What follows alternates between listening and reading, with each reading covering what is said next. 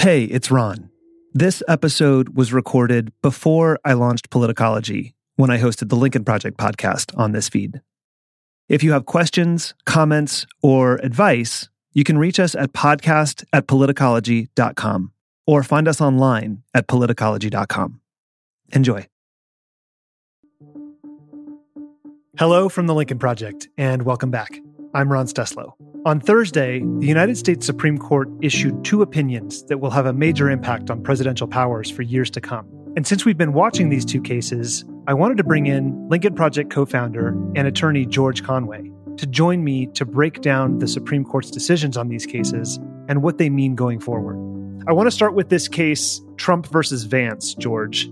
Uh, this was the case where Donald Trump was suing the district attorney of the county of New York, so Manhattan, so that Trump's accountants wouldn't need to turn over financial documents related to investigations into the Trump Corporation and the hush money payments that Trump made to Stormy Daniels and Karen McDougal through his former attorney, Michael Cohen. Is that correct? Yeah, what happened was there were a series of newspaper articles uh, about whether or not the Trump organization, over a course of many years, was engaging in, in, in essentially tax fraud.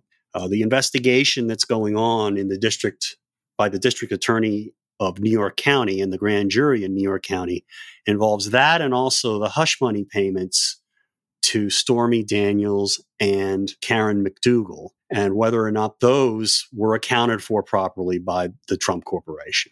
When the subpoenas were issued to Mazars, the accounting firm that, that Trump uses for his company and for himself personally, mm-hmm. Trump sued.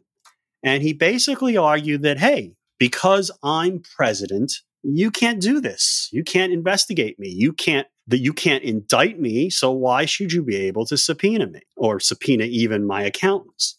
And the court rejected that argument seven to two. You can argue it really was nine to nothing. Hmm. and it really wasn't that hard a decision. The Supreme Court relied most heavily on extensive constitutional history and going back all the way to uh, the Aaron Burr treason trial, where President Jefferson was uh, subpoenaed, and held that well, the president is has to give evidence just like everyone else. And the court mm-hmm. also relied upon Jones v. Clinton, the Paula Jones case, where Bill Clinton said, "Oh, well, I can't be sued while I'm in office because hey, I'm president. I'm busy." So how does that square with Trump's defense in this case? Because they argued they argued that the subpoena would cause the president an undue burden, uh, and that as president he doesn't have the time to respond to the subpoena. Well, the, the, Supreme Court today rejected those arguments precisely for the same reason it rejected President Clinton's arguments in the Jones case. In fact, it cites the Jones case repeatedly. Um, the fact that a president is sued doesn't necessarily mean that he's impaired in the duties of his office. Now, there may be special accommodations that you have to make if the president is sued in a lawsuit. And that's what the Supreme Court said in the Paula Jones case. Well, you may have to make some accommodations to meet his schedule. You may have to take, for example, his deposition by videotape, which is actually what ended up happening mm-hmm. in the Paula Jones case. Um, but on, you know, as a as a theoretical matter, just without some serious showing of harm to the presidency, there's no immunity from being sued. And the Supreme Court basically took that exact same reasoning and relied upon it today in the Vance case. And um, I'm a bit familiar with those arguments because I wrote the I wrote the, the brief in the Paula Jones case, and I re- remember thinking from the very outset, well, these very same arguments, which the Supreme Court accepted from my brief in the Paula Jones case, just control here. And I wrote a piece in the in the Washington Post saying that basically the court is just going to hold no person is above the law. And in fact, that's what the court held. And Justice Kavanaugh's concurring opinion recites that very maxim no one is above the law, even Donald Trump. And as a result, um, Trump lost. And in fact, he didn't just lose. I mean, the, the it's going to go down in the newspapers as a seven to two decision. But on the fundamental point of whether or not the president has an absolute immunity from giving evidence to a state grand jury, the court was essentially nine nothing. The dissents were really not dissents, at least in that regard at all. Uh, Ju- Ju- Chief Justice Roberts, in his majority opinion for the court, mm-hmm. uses scare quotes to describe Justice Thomas's dissent, saying, you know, we really don't ag- disagree on that much because we don't say that in some proper circumstance where a president is saying that, oh, this grand jury subpoena is so burdensome. For example, it actually requires me to testify when I have to go to a G7 summit, something like that. Or you're asking me to produce everything, everything I own mm. uh, as evidence, uh, every every piece of piece of paper I own, and I physically have to gather them myself. Some showing, if if there were some showing that it were that burdensome, or a showing that these subpoenas were being issued for her purposes of harassment and to undermine the president in carrying out its duties. Well, the court said, well, yeah, that would be a different case. And we're not saying that in that different case, a federal court couldn't provide some relief. And the dissent, you know, to the extent there was this, there were two dissents, there was Justice Thomas's dissent and Justice Alito's dissent.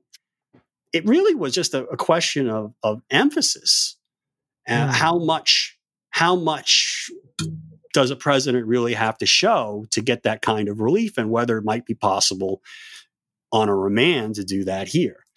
Uh, the fact of the matter is, there's not much to say anymore about this case because Trump never really made a burden argument, a specific burden argument about these subpoenas. He simply argued that generally speaking, subpoenas are burdensome, so there should be an absolute rule. He didn't say, oh, I'm going to have to interrupt my uh, viewing of Fox and Friends every morning to work on this. Uh, so yeah. it, there's really, you know, even though the court did remand and send it back to the lower courts, there's really not much now that's going to prevent uh, District Attorney Vance from getting these records so to be clear, correct me if I'm wrong, but the president's defense was essentially that this would be too much work for him or would cause a distraction from his duties as president. There, there that- would be it would there would be a distraction, and there were also a couple of other arguments that he made that oh, it would stigmatize the president to be um, subpoenaed in a, in in, in a, before a grand jury, meaning and it would make him look bad. It made him look bad, and and the court really gave short shrift to that. Okay. And it pointed to the fact that grand juries are inherently secret proceedings, and there's those secret, the secrecy that's inherent in grand jury proceedings is designed to protect reputation so that people who are ultimately not charged, you know, aren't assumed to have done something wrong simply by being investigated by a grand jury or being called to testify before a grand jury. So the court really dismissed that uh, argument pretty pretty handily. Were you surprised at the dissents, and who were they? Uh, the dissents were Thomas and Alito. I was not surprised by the dissents because the dissents, to a large extent, weren't really dissents.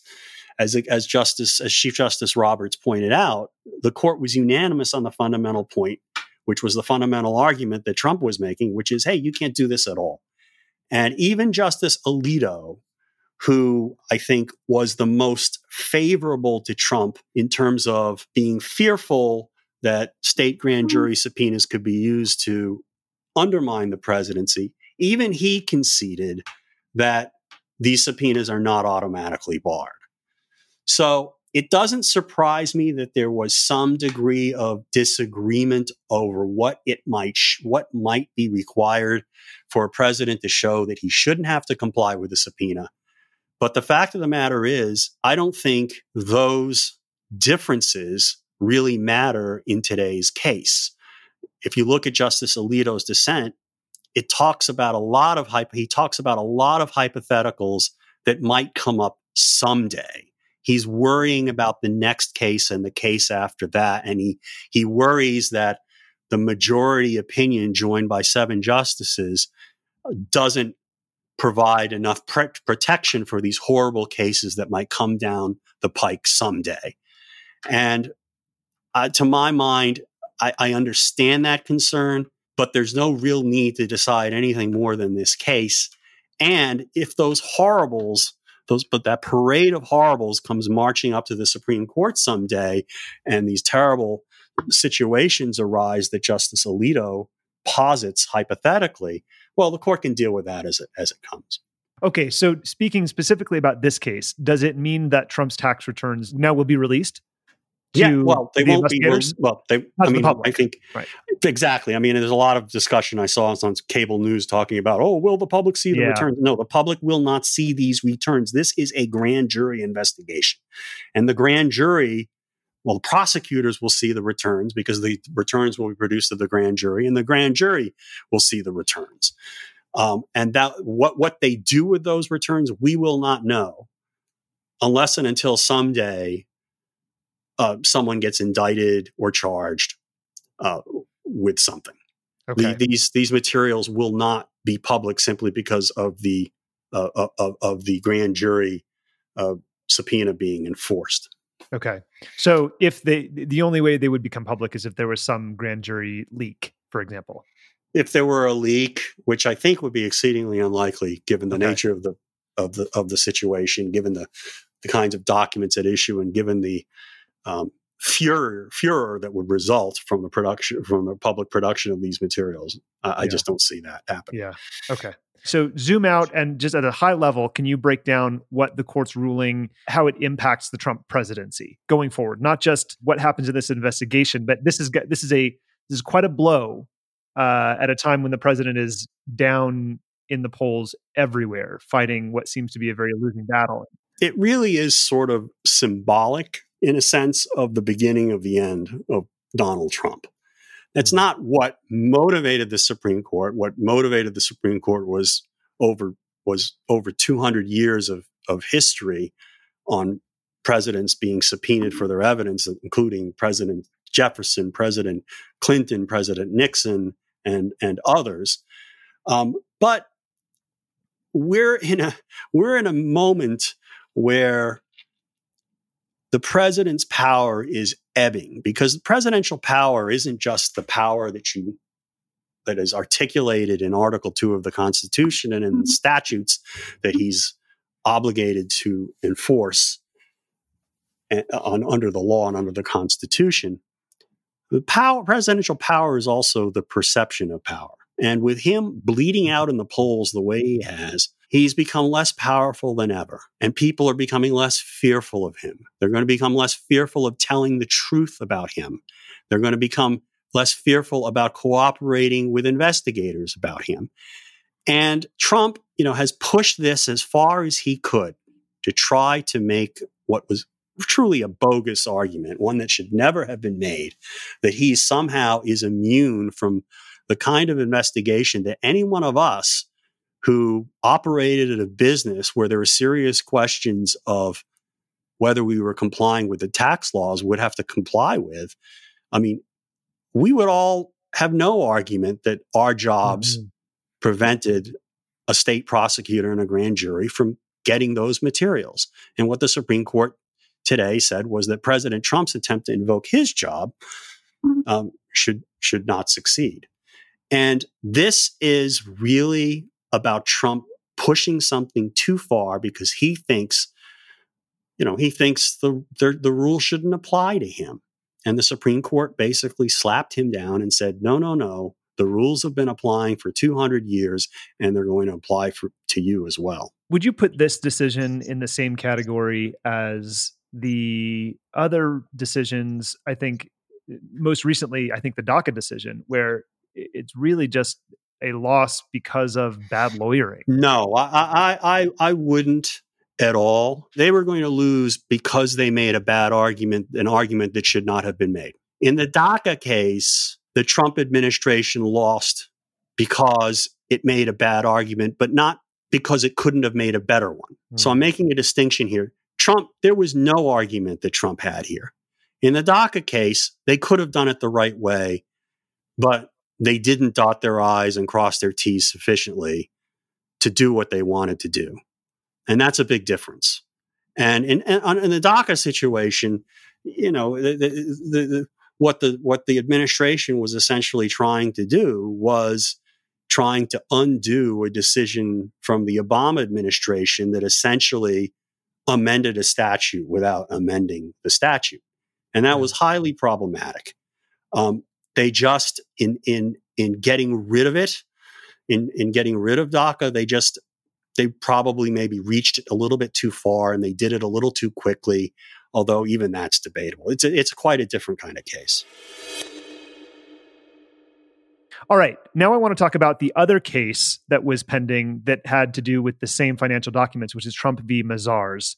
And this case was about whether the Congress, in this case, the House Oversight Committee, uh, the Committee on Financial Services, and the Intelligence Committee, could issue a subpoena to the president's accountant and creditors for the president's financial records. So to start, uh, first of all, let's set the table. How is this different from the Vance case? It's a lot different because it involves one pres- congressional power and it involves a conflict between co-equal branches of government and there have been disputes for a very long time between congress and the president about producing information and witnesses to congress and there really was very little law on what the requirements are for Congress to be able to get evidence from the executive branch or from the executive. And the fact the Supreme Court pretty much never had to resolve that kind of dispute.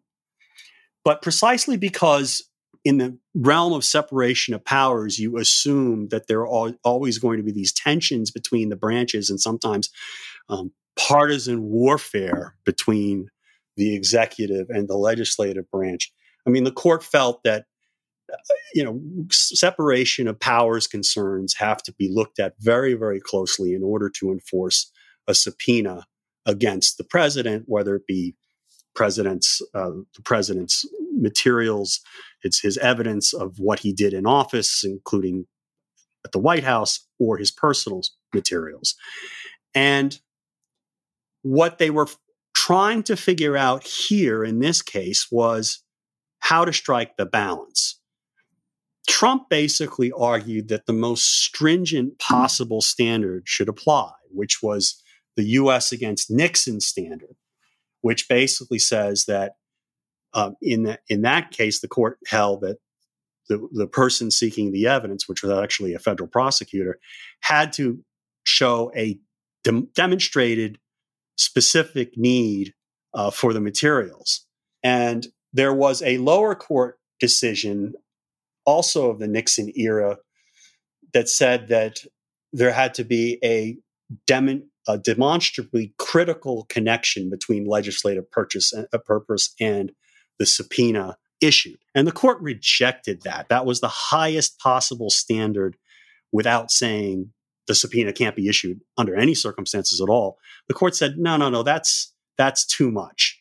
Um, the standard in that in, in the Nixon case was appropriate for situations, and it was specifically designed for situations where the president was making a particularized claim of executive privilege.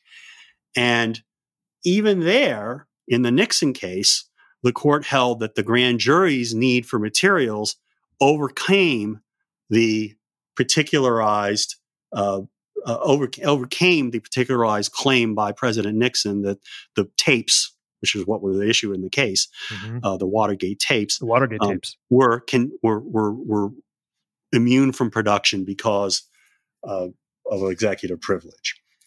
Uh, but the court held that that standard in a case like this one, the Mazars case, which had nothing to do with executive privilege because it has to do with the president's personal business, just has no business being applied here.